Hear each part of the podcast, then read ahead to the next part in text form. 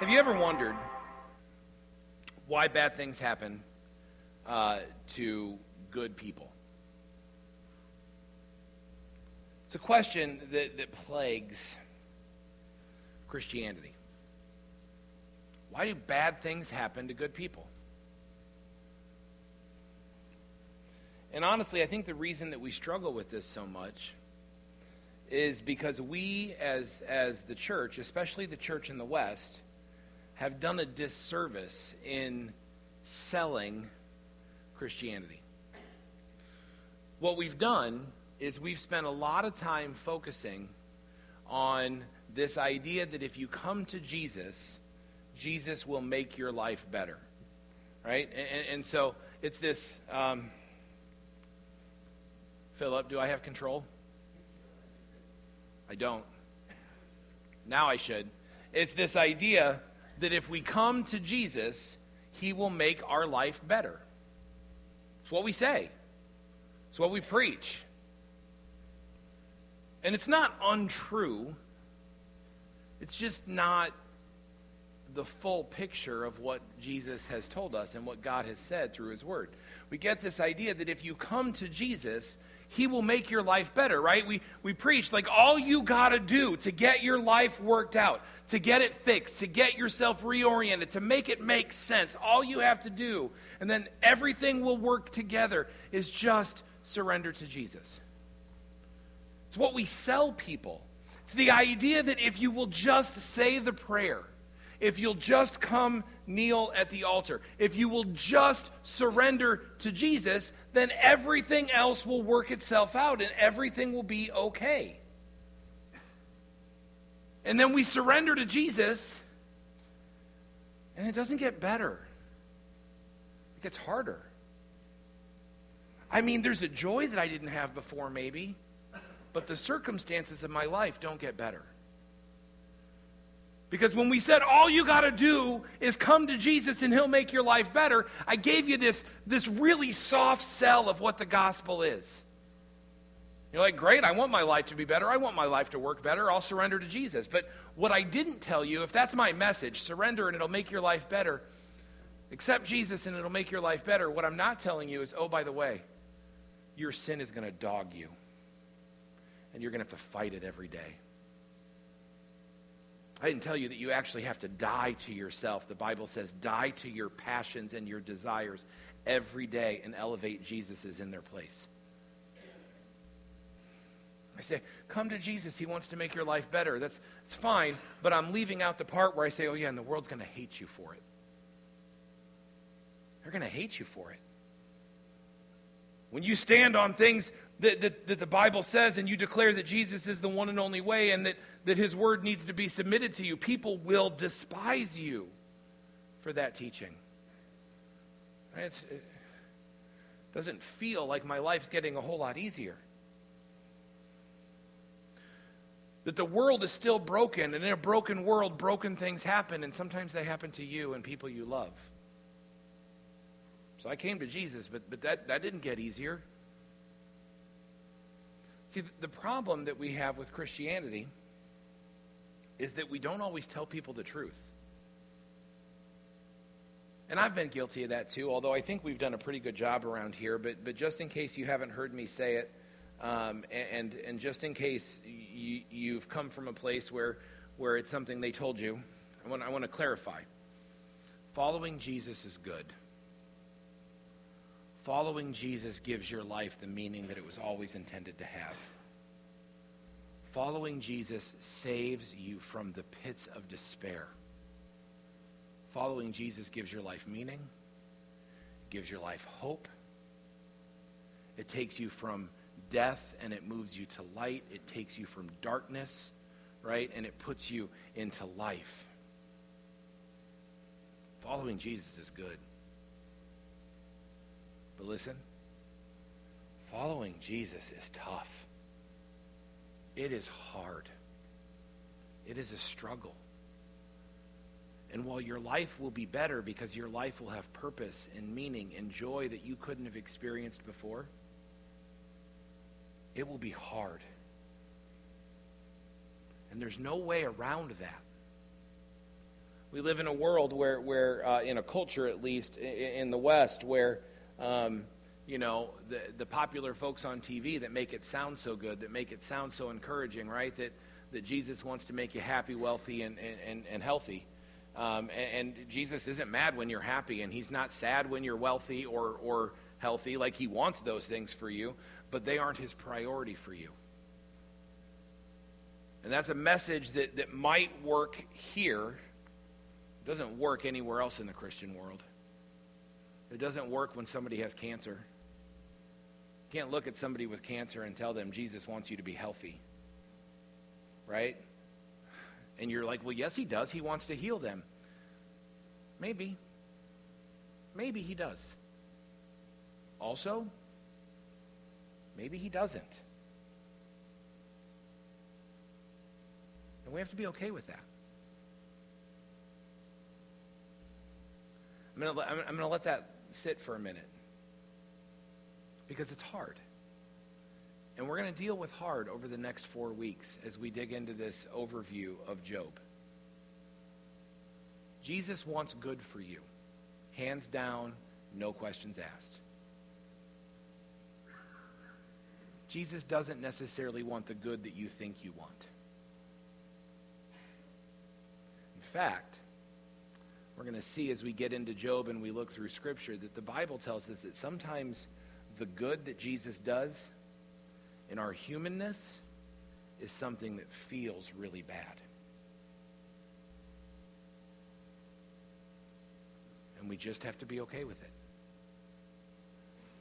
And that's where faith kicks in. So we're going to deal with all of this. But man, I just want to acknowledge up front that while this is uh, an academic conversation to some of you, we talk about why do bad things happen to good people, and some of you it's a very academic conversation. But for some of you, This is a very intimate and painful conversation. Maybe you're sitting there and you're like, man, uh, yeah, bad things happen, but nothing really bad has ever really happened to me or people that I love and care about. And uh, good.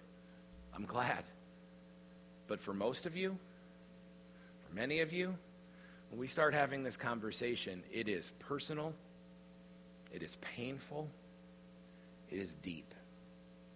And so, in the time that I have left to be your pastor, if you've got questions, I don't know that I've got answers, but man, I would love to sit and talk to you and pray with you and ask God together. Because I understand that this could be painful. All right, let's dig in. We're in the book of Job. If you've got your Bibles open up, we're going to look at the first two chapters uh, this morning, but we're going to go through it kind of an abbreviated pace. Um, so go ahead and turn. This is cute. I forgot my glasses. It's all right. I can do it. All right. In Job, uh, in case you, if you're unfamiliar with Job, Job is, is in the Old Testament. Uh, it's right before you get to the Psalms. So if you open your Bible to the middle, you'll see Psalms. Just go to the left a little bit, you'll hit Job. Job is a, now listen, it's a historical book. Job is not fiction. Job is not a metaphor. Right? Job is real. Okay? The reason that's important for us to understand is because sometimes um, G, uh, people think that, that because Jesus taught in parables, right, stories that were meant to teach a lesson, and Jesus does that, he teaches parables sometimes. Some people think that Job is a parable, right? But Job isn't a parable, Job is historical. It's a real thing that really happened. Most likely, um, Job happened um, sometime before Abraham. Thank you. I'm like, how often do I have to hint before somebody hooks me up? Wow, whose are these? Kathy's, wow. Thank you.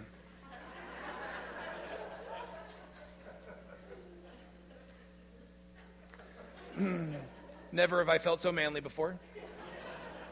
Let's read in Job 1. That's actually very helpful. Thank you, Kathy. In the land of Uz, there lived a man whose name was Job. This man was blameless and upright. He feared God and shunned evil. He is, listen, he is a good man.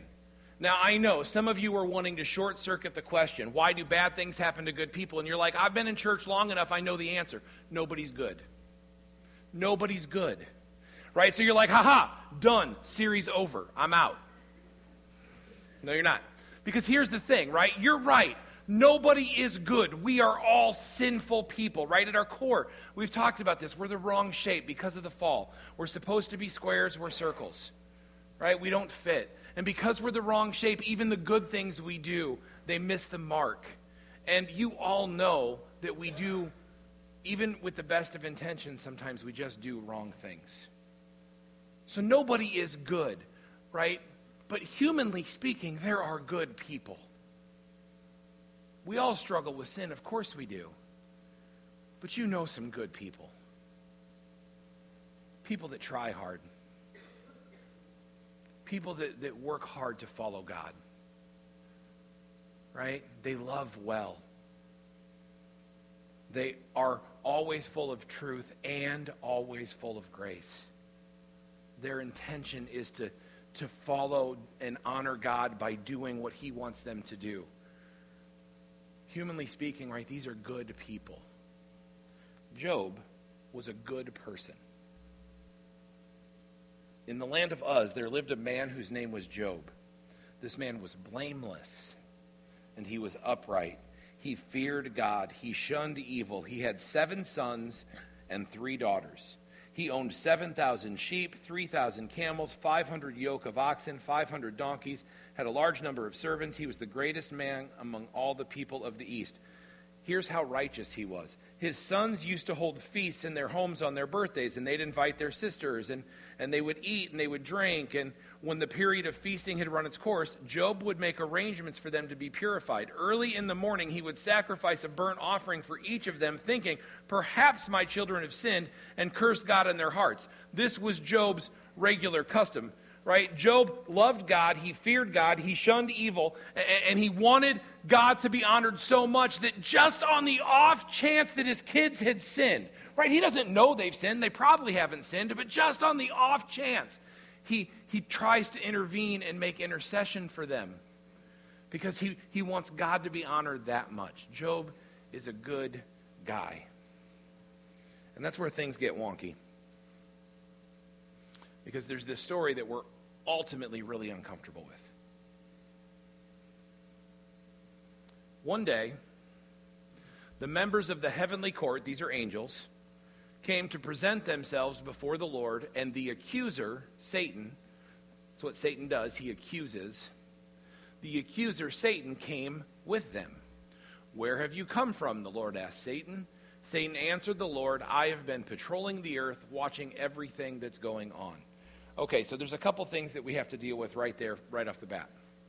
Yes, this is a real interaction where God and the devil are having a conversation.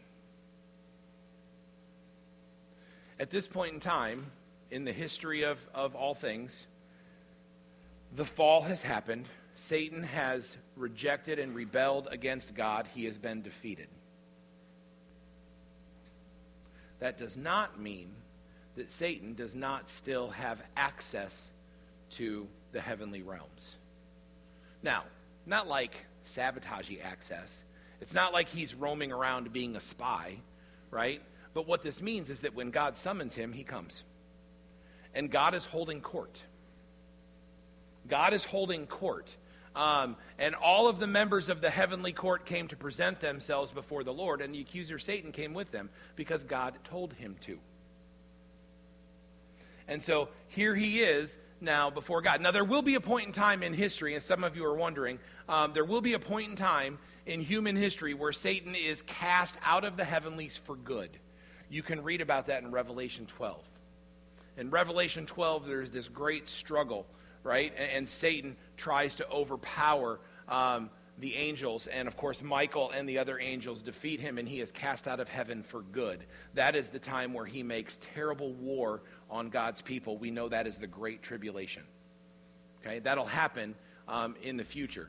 But right now, the accuser has access to the throne room. And in this instance, God has summoned him along with the other members of the heavenly court. And he asks him, right? He engages Satan. He's not just like, sit there while all of these angels worship me and just deal with it, right? But he asks him a question. He says, hey, where have you come from? And Satan answered the Lord, I've been patrolling the earth, watching everything that's going on. Of course he has, right? Looking to wreak havoc, walking around like a lion, looking for people to devour.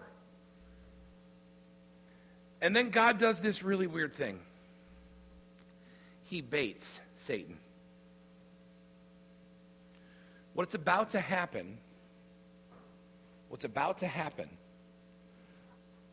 I don't have an answer for you. You're going to ask me, Matt, why? I don't know. But I need us to be clear about this because it sets the tone for everything else that we're going to see in the next three weeks. Is that God starts this whole thing. Everything that's going to happen with Job, everything that's going to happen, God initiates. Verse 8 Then the Lord asked Satan, Have you noticed my servant Job? He is the finest man in all the earth. He is blameless, a man of complete integrity. He fears God and stays away from evil. God is the one that brings up Job. He's like, hey, check out my boy Job. He's awesome.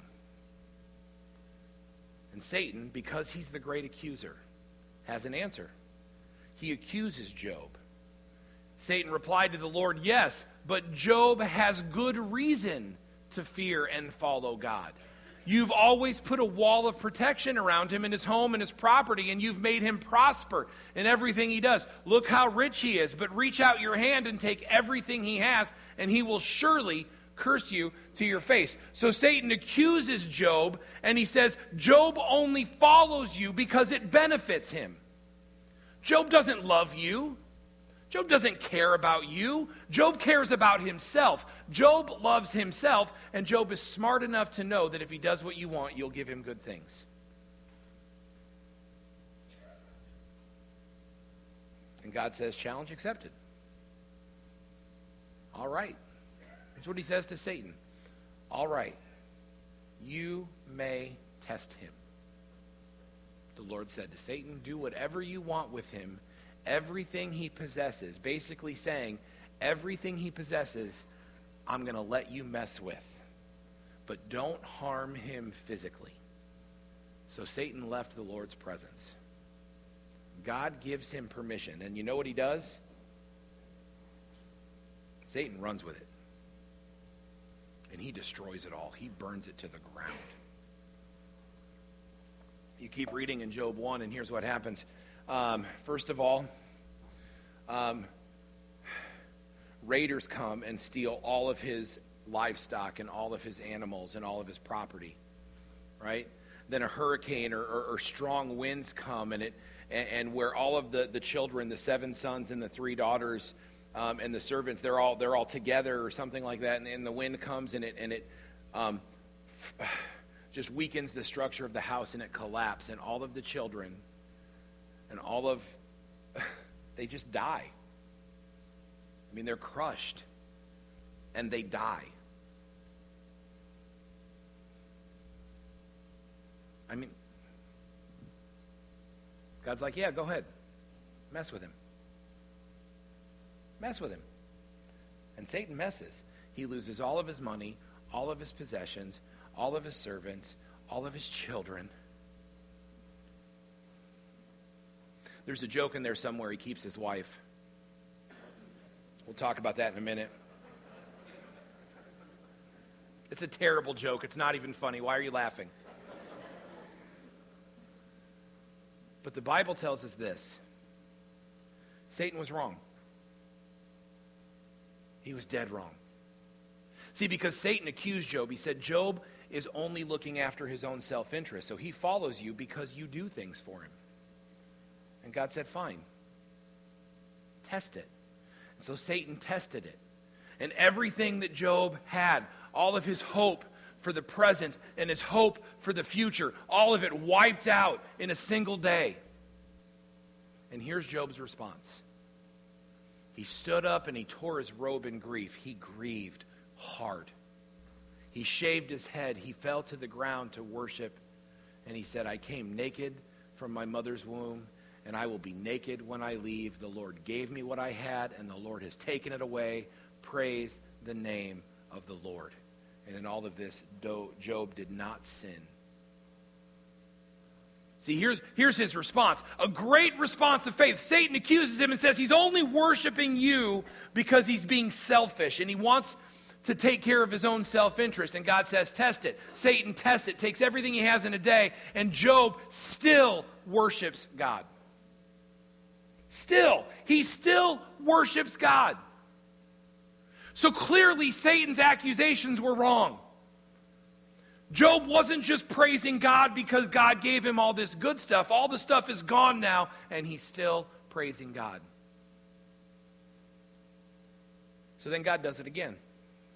You're like, okay, lesson learned. Whew, that was rough. I didn't like it, but it's over, except it's not. Chapter 2, we read that God calls another heavenly council, and all of the heavenly council present themselves before God again including Satan, and God goes right back at him.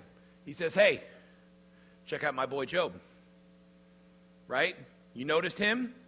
You incited me against him. But he's still the finest man in all the earth. He's blameless, a man of complete integrity. Fears God. He stays away from evil. And he maintained that integrity even though you urged me to harm him without cause. So get in your place, Satan. But Satan accuses again. Satan replied, Well, skin for skin.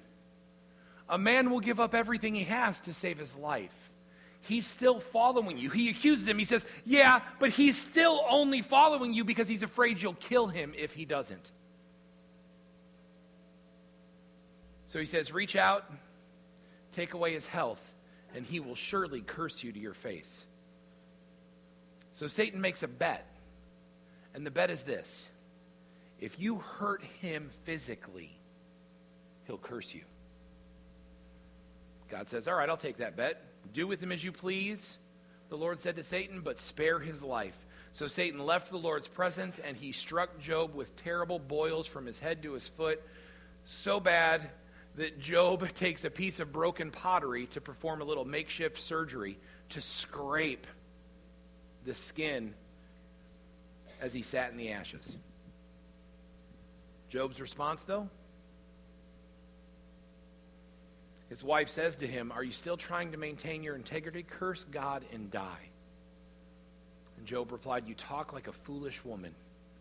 Should we accept only good things from the hand of God and never anything bad? So, in all of this, Job said nothing wrong. So, here's, here's the whole backdrop of the story. The backdrop of the story is that Job was a genuinely good dude, trying to lead his family and the people around him to love and worship God and to shun evil. He's trying to do right. He has committed his whole life to doing right. God, wanting to prove a point to Satan, and I think to us, allows Satan to mess with everything he owns. And in that, Job maintains his worship of God. He says, No, no, no, God. Naked I came, naked I'll go. You alone are God. Satan takes it a step further, and, and so God allows him to, to give him this terrible physical pain. But even in that pain, Job stands firm. And he says, I'm not just going to take good things from God, I'm going to accept everything he gives me. But there's something clear here. Job knows where this is coming from. Should we accept only good things from the hand of God and never anything bad? See, don't miss this. Job knows where this is coming from. And Job isn't blaming Satan. You're like, Matt, that sucks. I know it sucks, right? But listen to me. Satan isn't doing anything here that God is not allowing him to do.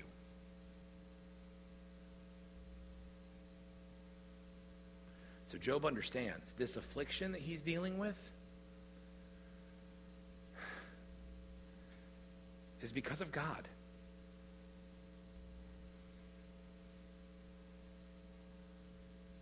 That's uncomfortable. It's uncomfortable. You're like, but Matt, I thought God wanted me to be happy, happy, wealthy, and healthy. Yeah, that, that's obviously not always the case because God has something else in mind here.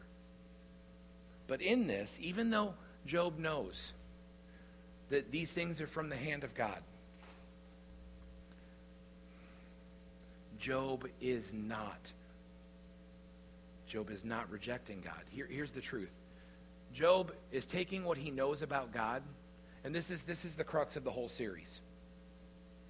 Job is taking what he knows about God, that God loves unconditionally, that God is all powerful, that God is sovereign, that God is kind, that God is faithful. He is taking everything he knows about God and he is using that information to see his pain. Some people will take all of their hurt and all of the bad things that are happening, and they will use that information to see God. It's like these glasses that I have. It's like the lenses on these glasses. I know, you can take me seriously. It's okay. These lenses help me see more clearly. in my own faith, if my lenses are the character of God, the fact that God is sovereign, which means he's in control of everything, the fact that God is loving, the fact that God cares for me so much that he sent his son to die for me, the fact that God is faithful to me even when I'm not faithful to him, the fact that God pours himself out for me. If these lenses are what I know about God, then that's going to affect everything I see even the bad things that happen, I'm going to see them through the lens of how great and awesome my sovereign God is.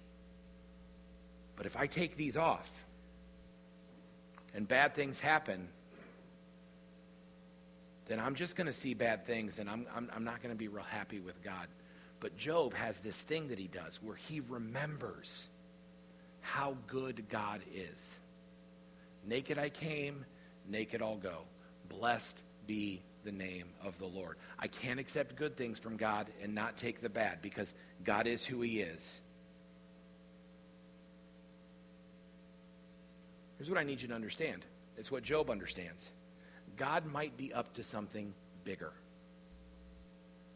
And the fact that God might be up to something bigger means that He might have reasons for doing things that you don't understand. So, let's keep going here. Um, we still have to answer the question, why, right? And saying, well, because God has things that you don't understand, it's not really a very satisfying answer. So let me say it this way. Um, first of all, sometimes bad things happen to you or to people that you care about because they invited bad things to happen to them. Sometimes we, we can't really um, go and play the Job card. People love to play the Job card. I'm like Job. Like when bad things happen to me, I'm, I'm like Job. I'm like Job.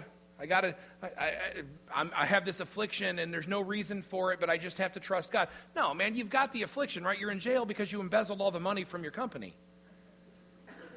You're not like Job. You stole a bunch of stuff and got caught. You did that. You, Satan didn't have to say to God, "Hey, will you crack the door open for me?" You left it open, right? I remember once I called the police. This is when I was in college. I was living in, in um, a house with some buddies, and uh, somebody stole my golf clubs. That was back when I liked to golf. I'm not a good golfer, and this is the reason why. This, this story right here. Somebody stole my golf clubs out of my car. I'm like, huh, that's terrible. Called the police. They came. They're like, well, let's get the statement. Like, did they break a window? Did they jimmy the lock? No, doors were unlocked, windows were down.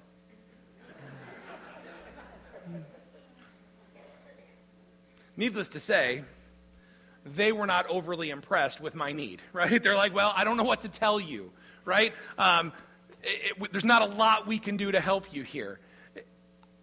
Satan didn't have to convince, for a lot of us, Satan doesn't have to convince God to crack the door open because we left it wide open, right? You neglect your family. You neglect your family. You neglect your family. You make that decision, and then one day they're gone, and you wonder why. You're not Job. You're not Job. You smoke a pack a day. A pack a day for years and years and years. You got lung cancer. You ain't Job. You opened the door wide open. Like, like these are things that happen, right? So, so we can't look at every bad thing that happens and say, oh, it's the hand of God heavy upon me. No, sometimes you just did dumb, right? It's one of the reasons. Why, why is there a hedge of protection around Job? Because Job is obedient. The hedge of protection exists around Job because Job is obedient. The hedge of protection existed around Job's kids because Job was regularly interceding for his children. Pray for your kids, man. Right? But, but sometimes these things happen because we leave the door wide open. Most of the time, these things happen because we leave the door wide open. But not always. Sometimes they happen because God has decided. And those are the ones that are really so hard to deal with. Why do people die young? I don't have the answer to why people die young. I have a partial answer. Isaiah 57, 1 and 2. Here's what God, God Himself says this. Sometimes good people pass away. The godly often die before their time. That means they die young, they die tragically, they die in ways that nobody was expecting. Good people pass away, the godly often die before their time. No one seems to care or wonder why. No one seems to understand. Is protecting them from the evil to come. For those who follow godly paths will rest in peace when they die. Why do people die young? I, I, don't have the answer to that question every time it happens, but at least I have this. Sometimes it's by God's design. And no, it's not because he needed another angel in heaven. If you've stop saying that. That's not how that works. It's not how that works, and people say it all the time, and they mean like, oh, God needed him in heaven. No, that, that stop it. Right? I get the intention. The intention is to provide support and to give comfort. It doesn't help. It only makes things worse, I promise. Right? But here's the deal, right? Sometimes God chooses to take good, godly, Christian people before their time. And we don't know why. But to have a little hope, God tells us this. Sometimes I did that intentionally to spare them what was to come. And you're like, well, how is that nice of God? How is it nice of God to let somebody go in a car accident or to let somebody pass away of illness? How is it good of God to do that? How is that gracious? Well, listen, if they love Jesus, if they were surrendered to Jesus, trust me, it was good for them. Not so much for us but it was good for them. For those who follow godly paths will rest in peace when they die, in glory, in this blessed eternity that we are all longing for. They just got there faster. Did they miss out on some things? Sure, they did. Are they sad about it?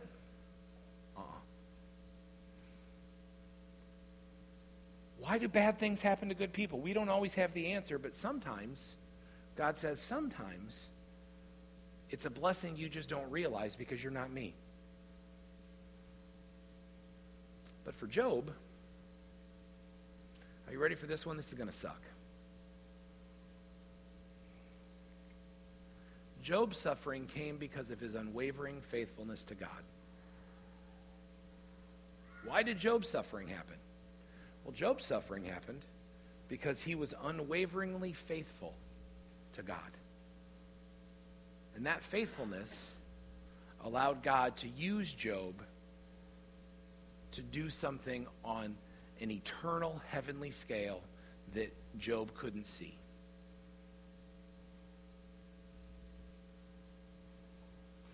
Again, I know that's unsatisfactory, but at some point in time, we're just going to have to decide do we trust God or not?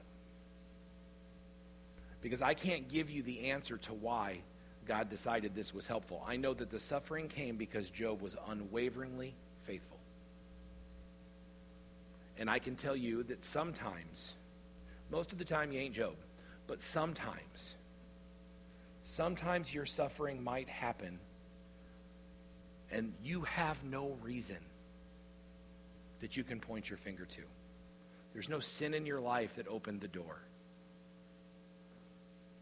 And we just have to say, God's God, I'm not. But here's the thing your suffering can do a couple things. Your, your suffering is going to, I hope, point people to God. C.S. Lewis says it this way pain insists upon being attended to. God whispers in our pleasure, He speaks to us in our conscience, but He shouts in our pain. He says, pain is His megaphone to rouse a deaf world. If God can use your pain to get somebody's attention, let me ask you this question Is it worth it? And it's okay if you want to say no. It's okay if you want to say no right? Because humanly speaking, it might not be worth it. My pain and tragedy in this moment might not be worth the attention that God is trying to get from somebody else. But from an eternal perspective, is it worth it? Absolutely. Let's say I get cancer.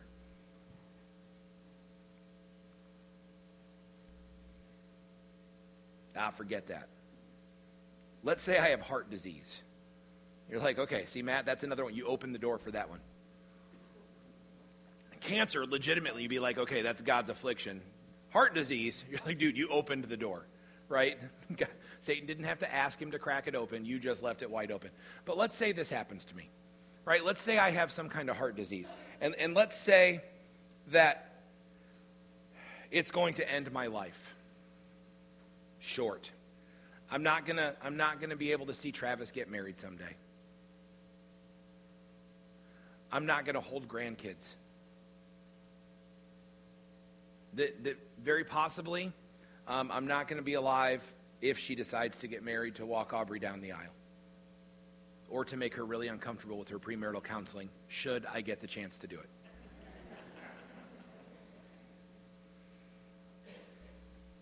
That's going to happen, right? And, and, and, and, that's just what it is. And, and, and so we would say, well, Matt, that's pain. And there's a lot of things I'm going to miss. And there's a lot of things, hopefully, hopefully, that other people are going to miss about me. I mean, there's at least two or three of you here that would be sad. Raise your. No, never mind. Um, but there are other people that might feel bad about my heart disease and untimely demise. And at least three of you that are going to say, I told him so. But you keep that to yourself at my funeral. There's a time and place. Is it worth it? Humanly speaking, no, it's a tragedy. Because I had things to offer, man. I promise I had things to offer. I was even going to share the gospel with more people. I was maybe even going to lead some more people to Jesus. I was going to love my family well. I was going to pray for my grandkids every single day, the way my grandparents did for me. So is it worth it? Well, no. I mean, worldly speaking, like that's a tragedy. But what if? What if God knows something I don't? What if God somehow uses that tragedy to get a hold of people that I love that have been ignoring him? What if God how, somehow uses that tragedy to allow the gospel to be shared at a funeral or something where, where people might hear it and respond to it. Or where people in a state of grief might be more open to hearing about the God that I love so much. Or what if I was able to have enough faith and joy in the midst of my suffering and, and my demise that it impacted somebody else? What if there's some people that come to know Jesus and get to spend eternity in heaven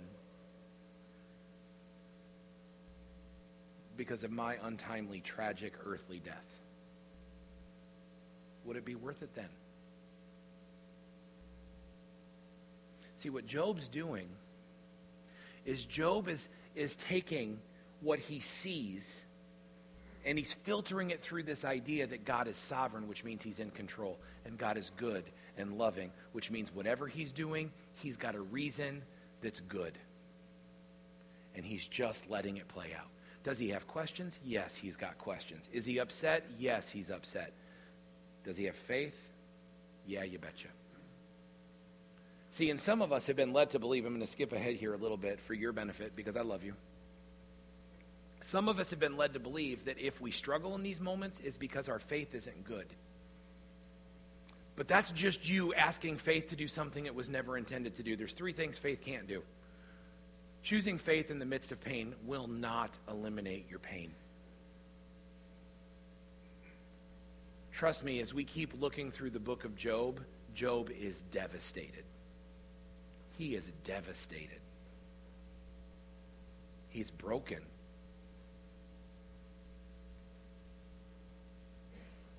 He weeps. He mourns. He's in physical pain. His wife still just wants him to give up and die. He's broken. But God says that he still has faith. Naked I came, naked I'll leave. Blessed be the name of the Lord. He gives and he takes away. Still, my heart will choose to say, Blessed be the name of the Lord. If you've got pain in the midst of grief and tragedy, that does not mean that you don't have strong faith. And shame anybody that told you differently. Shame anyone that tells you differently. Grief doesn't cancel out faith, it just is honest. Choosing faith in the midst of pain won't stop the questions. Why, God? Why?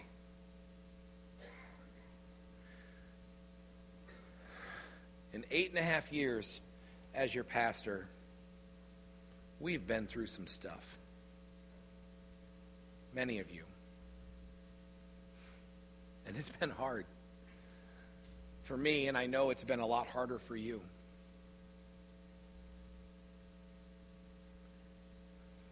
And having strong faith does not take away the questions of why. We want answers. We want to know why. Sometimes God shows us glimpses. Sometimes he doesn't. Eventually we'll get to see. Eventually we'll get to see. But sometimes not on this earth. And your questions of why don't mean that your faith is weak.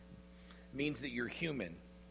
Right? Read through the Psalms. David questions over and over and over again. And he is honest and it's gut wrenching and it's sad and it's epically difficult for him at times. But the Bible tells us that he was a man after God's own heart, that he was faithful. Choosing faith in the midst of pain won't stop the questions, and it won't provide you with a logical reason for your suffering. You know, in the book of Job, there are two great chapters of faith. Chapter 1 and chapter 2 are these great chapters of faith. Awesome chapters of faith. Followed by 35 chapters of Job asking why. His faith isn't bad because he wants to know why. His faith isn't bad because it doesn't provide him a logical explanation. You can have strong faith and be confused at what God's doing. You can have strong faith and wonder why God's doing it and question what it's all about. And you can have strong faith and be in pain and grief. Faith was never designed to take those things completely away. But faith is good, and faith does some things.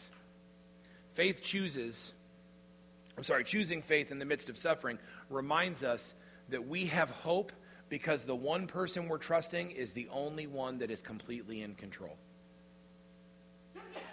And as hard as it is for us to stomach and swallow, the book of Job teaches that. Nothing happens that is outside of God's sovereign control. And so when Job chooses to put his faith in that God, he's actually making the wisest decision possible. Because I would think we could all understand that it's best to trust the person who is completely in control. And I've never been completely in control. I would like to be. But I'm not. And so when I choose faith, even in the middle of hard things, I'm reminding myself that I'm choosing faith in a God who is sovereign and is completely in control. Choosing faith in the midst of suffering will be a rare gift to God. We sang some weird songs today. Your grace is enough. Right? You're like, well, that's not too weird. I know it gets weirder. But ostensibly, we're, we're singing this song about how, in the midst of hard things, God's grace is enough to get us through. And then we sang, Blessed be the name of the Lord, which comes straight from Job, right? You give, God, and you take away. You give me good things, and you take good things away from me. But still, my heart will choose to say, Blessed be the name of the Lord. It is well. We sang, It is well right? There is wind, there is waves, there is rain, there is pressure, there is tragedy, there is awful, there is bad. Even so, it is well with my soul. We sing these songs, right? And, and, and some of you are singing them today from a real good spot. Your life is going the way you want it to go, it is making sense. And you can sing songs of praise to God in those moments. But you know what's a rare gift to God? To sing those songs when it hurts so bad.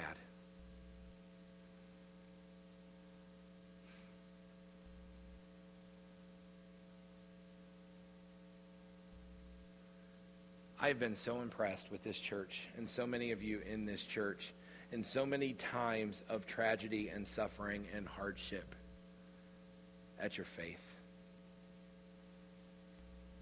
Because you just keep singing. I promise you this that is a rare gift to God when you can do that. Think back. I mean, I don't know. We're talking about tragedy and suffering and death and all of that, so I don't think I'm, I'm stoking any old wounds that I haven't already stoked, but I think about JR. I think about the day after JR passed. I showed up at church here the next morning, and it was a long night for me. Dude, I can only imagine what it was for the two of you. And I come in here, and John beats me here to the church. And he's just sitting up here praying. This little makeshift altar, he's just sitting up here praying. Here's what I can tell you that is a rare gift to God. That's what faith can do. Faith can give God a gift that you can't give in any other time.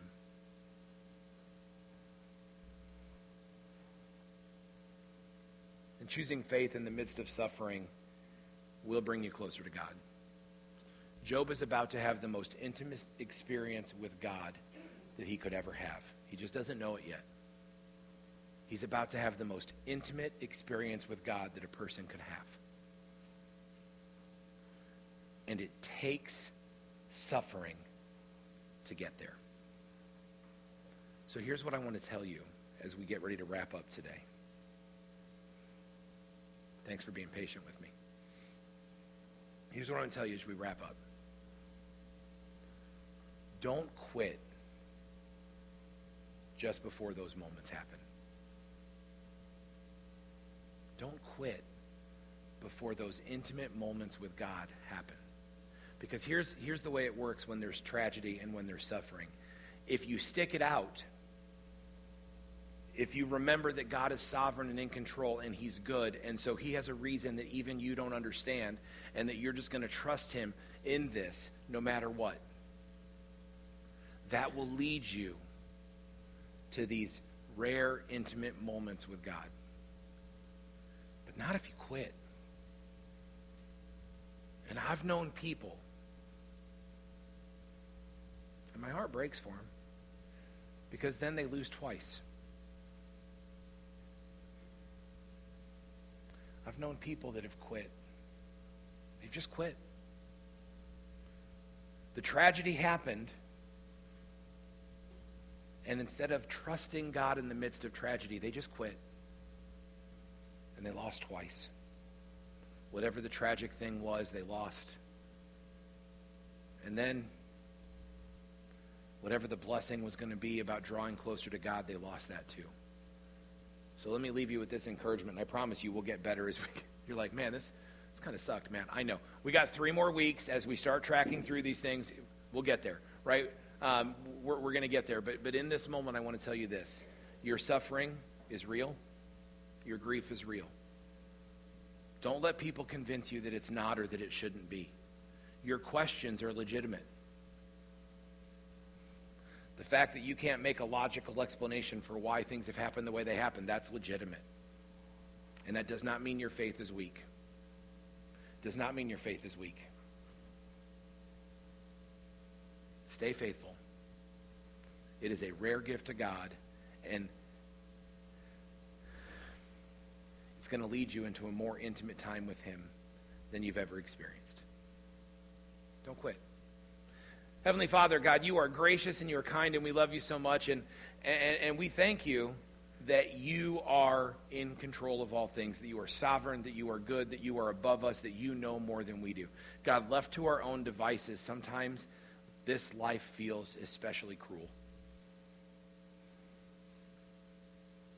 And we wonder, where are you? And why do you allow it? And why does it happen? And why don't you stop it? And why don't you do something? And if you were really real and if you were really good, then you would do something different. But God, we aren't you. And you have a plan that is ultimately good. And you have a plan that is ultimately loving. And you have a plan that will ultimately bring benefit to those that love you and that will steer people towards you. And so, God, in this moment, we just ask you, in the midst of these difficult things, of suffering and tragedy, to just embolden our faith, to make it strong, to show us glimpses. But, God, more than anything else, just to help us remember to trust you. God, we love you. We praise you. We thank you for who you are. We thank you for these hard things in your word, and we thank you for the ability um, to always seek after you. We love you and praise you. Amen.